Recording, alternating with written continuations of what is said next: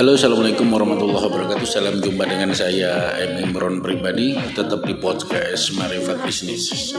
Marifat Bisnis selalu hadir Dalam kupasan bahasan-bahasan Tentang produk knowledge uh, Di bidang handicraft uh, di bidang handicraft tentang kayu bertuah, kayu langka dan beberapa etnik dan craft. Tetapi kali ini Meribat Bisnis masih membahas tentang seputar UMKM dan tip-tip sukses kiat sukses dari bagaimana menjalani bisnis online itu dengan baik dengan sukses. Nah, kali ini akan membahas bagaimana uh, kiat sukses di bidang online shop di bidang online shop atau digital marketing dalam kancah persaingan persaingan global, persaingan ketat di dalam dunia e-commerce. Nah, uh, tip dan trik ini uh, adalah langkah-langkah yang sudah di trial, sudah digunakan, sudah dijalankan, sudah diriset oleh tim Marifat Bisnis dalam uh, mengalami persaingan global, persaingan ketat,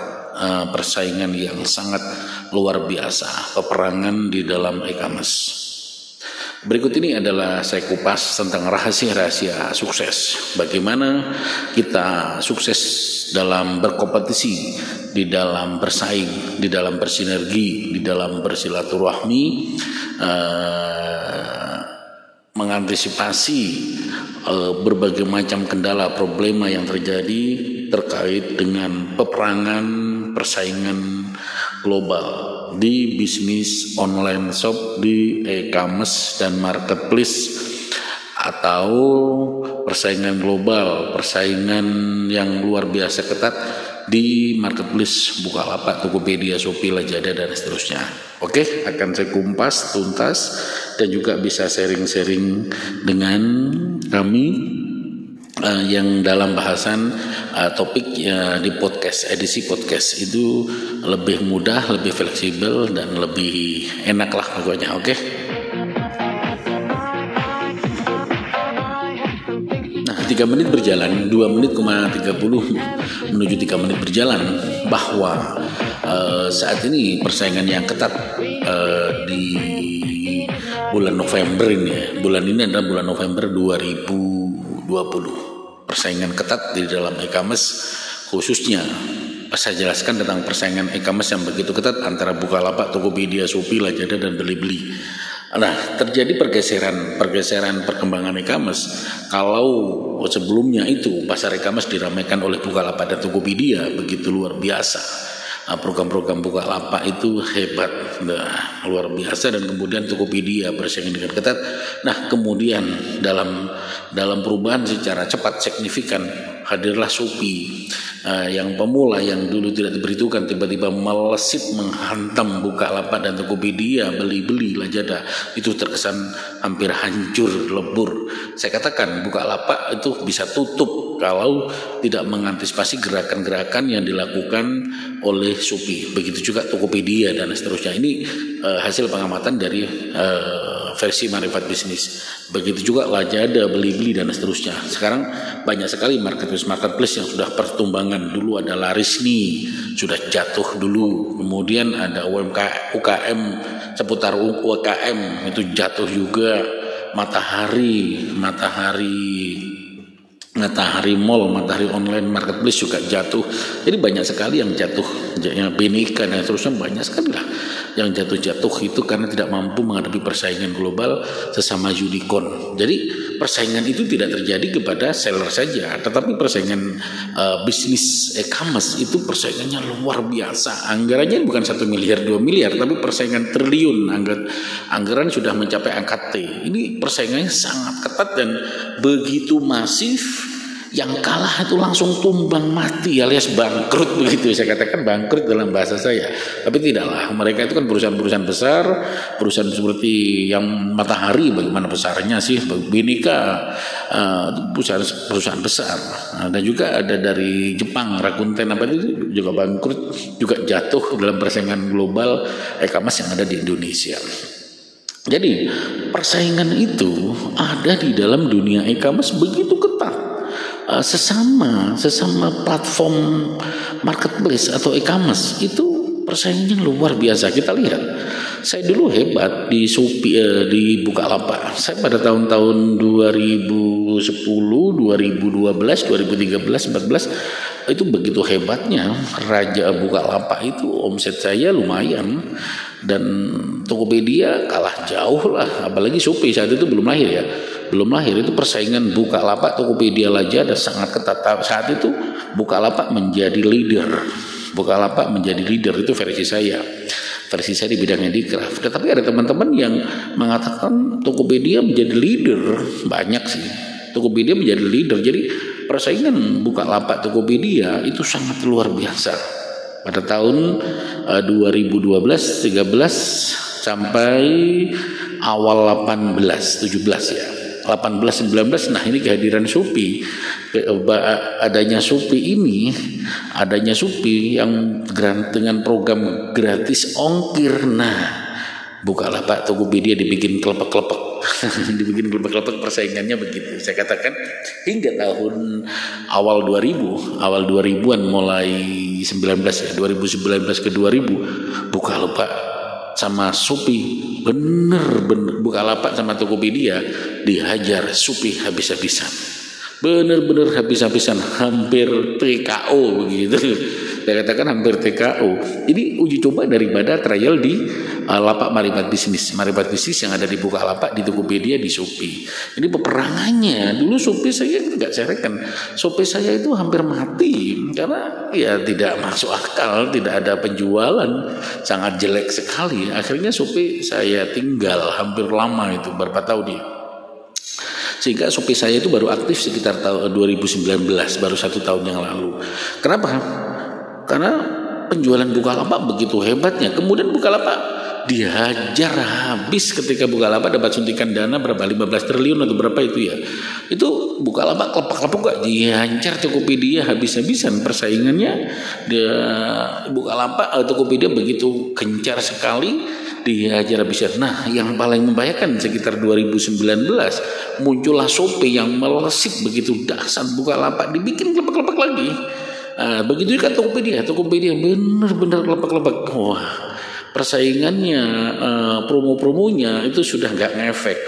Pelanggan yang ada di Bukalapak itu kemudian lari ke Shopee semua. Nah 2019 sampai 2020 sampai saat ini benar-benar tahun Shopee Shopee mengalami kejayaan yang luar biasa. Mampu menghantam produk. Sehingga dalam seminar saya kalau Bukalapak dan Tokopedia itu tidak mengimbangi perkembangan Shopee, saya katakan tahun 2021 Bukalapak Tokopedia itu tutup. Saya sering ngomong begitu. Ini versi maribat bisnis ya. Analisis versi maribat bisnis dari perdagangan maribat bisnis. Tapi masih terlalu dini lah dikatakan Bukalapak Tokopedia itu bangkrut begitu ya. Tetapi kalau tidak, memang Bukalapak dan Tokopedia kalau tidak mengambil yang pertama adalah program yang digagas Shopee eh, gratis ongkir benar-benar Bukalapak Tokopedia akan jatuh. Akhirnya pada tahun 2020 awal Bukalapak mulai menggagas free ongkir. Nah, lagi-lagi Supi menang selangkah. Free, song, uh, free ongkir sudah diambil juga Bukalapak Tokopedia ikut. Maka lagi-lagi program terbaru dari Supi yaitu COD cash. Jadi program cash on delivery-nya itu diambil oleh Shopee. Bukan lupa sama Tokopedia lagi-lagi kelepek-kelepek lagi dihajar oleh. Nah, kemudian ditambah lagi itu diambil lagi lagi-lagi Shopee luar biasa. Itu mengadakan resi otomatis. Nah resi otomatis secara masif gitu. Lagi-lagi buka lapak Tokopedia dihajar ke lapak dan ikutan juga. Tapi hebat. Hebat juga buka lapak sama Tokopedia ini e, bersaing ketat menghadapi Shopee. Nah ini persaingan-persaingan yang begitu ketat di level unicorn di level unicorn. Bagaimana selanjutnya? Ini menarik, menarik sekali untuk disimak pertarungan sesama raksasa unicorn. Nah, siapa yang jatuh, siapa yang akan terus eksis, ini menarik sekali untuk diamati. Tetapi nanti akan saya kupas bagaimana sesama seller atau seller bersaring begitu. Ikuti terus bagaimana dalam kompetisi e-commerce dunia e-commerce seni e-commerce ini adalah sebuah seni marketing yang menurut saya sangat autentik sangat uh, sangat sangat enak disimak pertarungannya. Seperti melihat apa ya pertarungan sepak bola begitu. Jadi bahasanya seperti pertarungan sepak bola yang begitu dahsyat yang begitu menggemaskan ya, jadi pertandingan di level e-commerce di level company di company holdingnya itu persaingannya sangat ketat sekali. Apalagi di tingkat seller. Nah nanti kita kupas selanjutnya pada uh, episode berikut ini. Jangan ditinggalkan. Terus pada channel podcast Maribat Bisnis.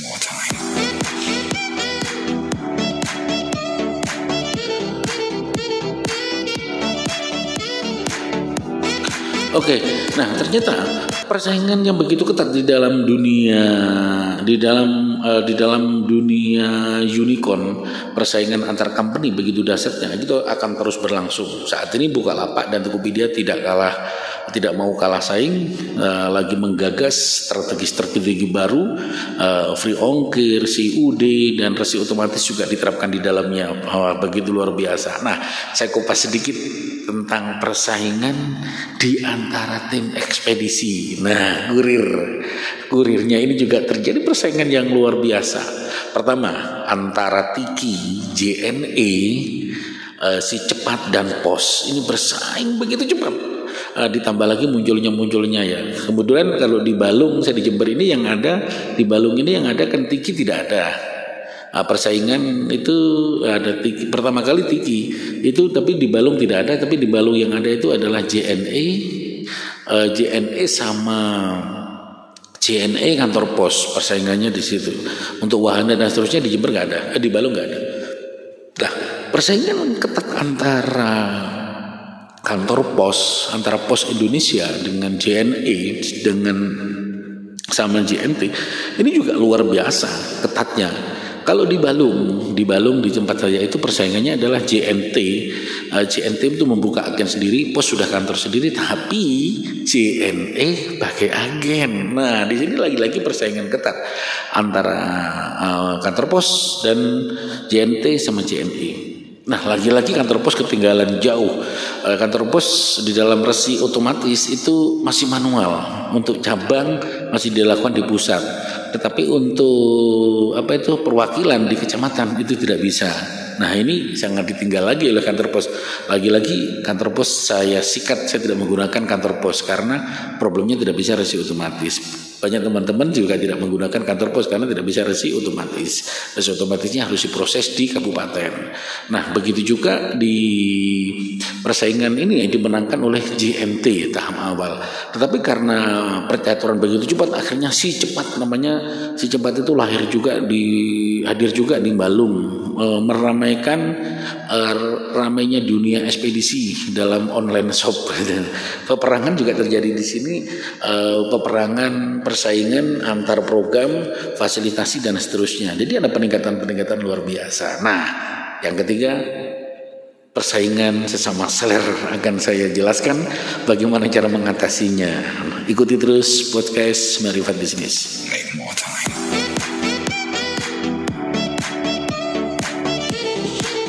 Oke, nah tadi dua persaingan sudah saya bahas persaingan bersama e-commerce yang begitu menarik selayaknya menarik pertandingan tinju atau pertandingan sepak bola dan kemudian pertanding uh, persaingan sesama ekspedisi kurir juga luar biasa. Nah sekarang bagaimana tip dan trik persaingan sesama seller, reseller, dropshipper di produk-produk UMKM. Nah ini yang menarik bagaimana strateginya. Oke, ikuti terus ya.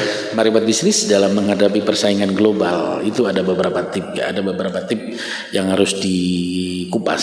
Yang pertama, eh, persaingan ketat. Nah di desa tutul ini ada pemain handicraft. Walaupun Maribat bisnis online shop pertama bukan berarti yang terhebat tidaklah tetapi walaupun yang pertama ketika tidak mampu mempertahankan sebuah eksistensi, sebuah sistem, uh, sebuah SOP dengan benar, tentu Maribas bisnis akan dilibas oleh pemain-pemain baru milenial yang sudah memiliki program-program handal. Apalagi milenial saya generasi tua saya generasi 72 nah, sekarang sudah muncul generasi-generasi tahun 90-an tahun 2000 wah mereka sudah uh, alumni-alumni sarjana-sarjana muda di bidang IT yang dahsyat kemampuannya. Sudah memiliki novel sudah memiliki PHP bahasa coding dan HTML-nya. Wah canggih luar biasa.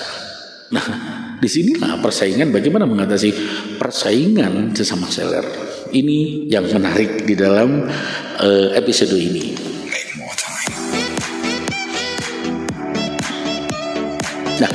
Persaingan daripada seller. Yang pertama terjadi uh, saya mengupas dari sisi handicraft dan juga yang lainnya. Sesama seller itu terjadi peperangan yang dasar, peperangan uh, seller yang terjadi. Akhirnya seller itu saling copy paste, copywriting, semuanya saling copy paste, bahkan foto-foto produk itu dihajar habisan persaingan pertama di situ persaingan yang pertama. Yang kedua, persaingan kedua adalah banyak banyakkan akun. Marifat bisnis punya akun 5. Jadi kompetitornya harus bikin 10, 20 dan seterusnya. Wah, itu persaingan akun yang luar biasa dasarnya. Terjadilah peperangan sehingga ada akun penghancur, ada akun pembenteng, akun pembackup. Itu dilakukan di dalam strategi-strategi digital uh, menghadapi persaingan. Nah, yang belakangan ini muncul lagi persaingan bagaimana hancur-hancuran harga. Harga itu hancur-hancuran. Dulu buka lapak ada fitur harga terendah, harga termurah. Nah, begitu juga eh, di Tokopedia, Shopee itu belum ada ya.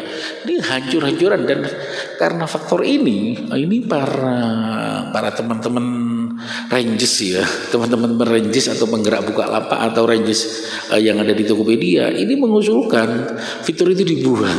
Akhirnya fitur itu dibuang dan hancur-hancuran harga sudah tidak teratasi. Tetapi ini masih terjadi. Sesama seller terjadi hancur-hancuran harga sehancur-hancurnya sehingga para reseller para dropshipper ini bubar.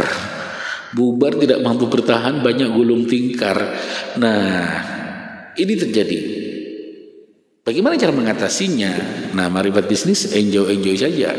Marifat bisnis juga diklaim juga sebagai penghancur harga, pernah juga sih, pernah juga diklaim begitu juga. Tetapi ada strategi yang menarik yang harus kita jelasin, kita kupas dari strategi marifat bisnis. Strategi pertama untuk mengatasi persaingan global, persaingan harga sesama sejenis atau non sejenis. Yang pertama kita adalah menciptakan sebuah mindset ya, mindset pemikiran kita, mindset di dalam diri kita, mindset di dalam perilaku kita, mindset di dalam hati kita. Yang pertama itu, mindset kita adalah kita menghayati, menjiwai bahwa persaingan harga itu tidak ada. Harus diyakini tidak ada persaingan harga biarkanlah harga itu hancur sehancur-hancurnya. Jadi mindset kita tidak ada persaingan harga. Nah, itu harus diamatin. Kalau itu menjadi pemikiran kita, maka akan mengganggu konsentrasi kita. Bagaimana mengatasi persaingan harga? Untuk mengatasi persaingan harga, kita tidak usah melihat uh, di luar sana, tetapi dilihat di internal kita kalau persaingan harga umpama saya katakan gelang tasbih murah, tasbih abal-abal, persaingan harganya hancur-hancuran sampai di bawah net profit, di bawah P, eh, di, di bawah BIP, break even point di bawah itu. Maka persaingan seperti ini jangan diikutin. Bagaimana untuk mengatasinya? Kita jangan mengikuti permainan ini di level ini. Yang pertama kita tinggalkan keyword di di harga hancur-hancuran itu kita tinggalkan. Kita bermain dengan keyword yang lain, dengan hashtag yang lain, sehingga kita akan membidik pasar lain. Hancur-hancuran itu mungkin hanya di beberapa kota, di Jawa Tengah, di Jakarta, dan seterusnya. Tapi kita mencoba dengan hashtag-hashtag atau keyword-keyword dengan targeting yang lain. Membidik kota lain. Nah ini salah salah satu strategi yang pertama. Strategi yang kedua adalah kita tidak terpengaruh kepada persaingan harga itu tetapi kita lebih fokus meningkatkan excellent service, pelayanan chat, pelayanan kualitas produk. Maka ketika harga hancur-hancuran sebenarnya walaupun produk sejenis kita bisa meningkatkan satu titik kualitas produk satu aja dari faktor finishing, faktor produksi sedikit saja, maka kita sudah melewati batas ambang kehancuran persaingan harga. Kita akan menonjolkan dalam iklan kita, dalam narasi kita, di dalam keyword kita di dalam deskripsi kita bahwa produk kita adalah the best quality berbeda dengan mereka. Dan kemudian jangan masuk di pasar hancur-hancuran itu. Nanti cara ketiga. Cara keempat adalah masih ada lagi ada beberapa cara lagi. Cara keempat bagaimana untuk persaingan-persaingan harga murah itu kita juga bermain di dalamnya. Artinya bermain di dalamnya harga yang murah itu kita ambil. Kalau memang BIP kita umpama contoh tasbih kukun itu 26 atau 25 sementara pembelian kita 25 nah yang hancur-hancuran itu kita beli. Produknya kita beli atau kadang-kadang dinego di bawahnya kadang-kadang yang si penghancur ini adalah si produsen langsung masih mencari nama mencari tenar maka produk ini kita beli sebanyak-banyaknya kalau punya modal sampai dia tidak mampu kita jual di tempat lain ini bisa terjadi nah Inilah tip-tip rahasia bagaimana menghadapi persaingan-persaingan sesama seller. Aku ikuti terus channel ini. Ini di waktu 20 menit lewat 30 detik. Akan saya lanjutkan pada sampai ke 25 menit. Ikuti terus tip-tip mengatasi persaingan. Nah, oke. Okay. Pada tahap akhir di dalam sebuah konspirasi persaingan yang perlu dilakukan adalah satu satu yang perlu dilakukan adalah persaingan marketplace terjadi di Bukalapak maka kita harus lintas e-commerce kalau persaingan itu terjadi di Bukalapak di Tokopedia maka kita lari ke Shopee kalau terjadi di Bukalapak Tokopedia Shopee maka kita lari ke Lazada, kita lari ke beli-beli, kita lari ke e-commerce lain. Atau lari di banyak e-commerce e-commerce kecil-kecil yang banyak itu banyak sekali. Lah. Ada di beli-beli, ada di bahkan di internasional di Amazon atau di Alibaba atau di e-commerce e-commerce yang kecil-kecil itu banyak. Kalau kita di Google di Android itu banyak sekali kita ikutin di sana. Yang tentu segmentasi produknya jelas. Kita bisa mengalihkan ke sana. Atau bermain di medsos. Kita berbanyak link-link medsos dan semuanya kita perkuat. Itu yang pertama. Yang terakhir adalah untuk mengatasi itu maka kita perkuat tim operator admin kita. Nah Di sinilah daripada harga untuk anjuran-anjuran lebih baik kita pemberdayaan tim operator. Kalau admin kita satu, bagaimana admin kita menjadi tiga atau empat atau lima sehingga admin kita terjadi tiga shift. Ada shift siang, shift sore, shift malam sehingga 24 jam lapak kita online. Nah ini salah satu strategi-strategi mengatasi persaingan-persaingan ketat. Oke, terima kasih. Jika ada kelebihan semata-mata dari Allah, jika ada kekurangan tentu dari saya Imron pribadi yang harus banyak belajar dan banyak belajar lagi. Ikuti terus tip yang sukses dari tim Marifat Bisnis. Terima kasih. Assalamualaikum warahmatullahi wabarakatuh.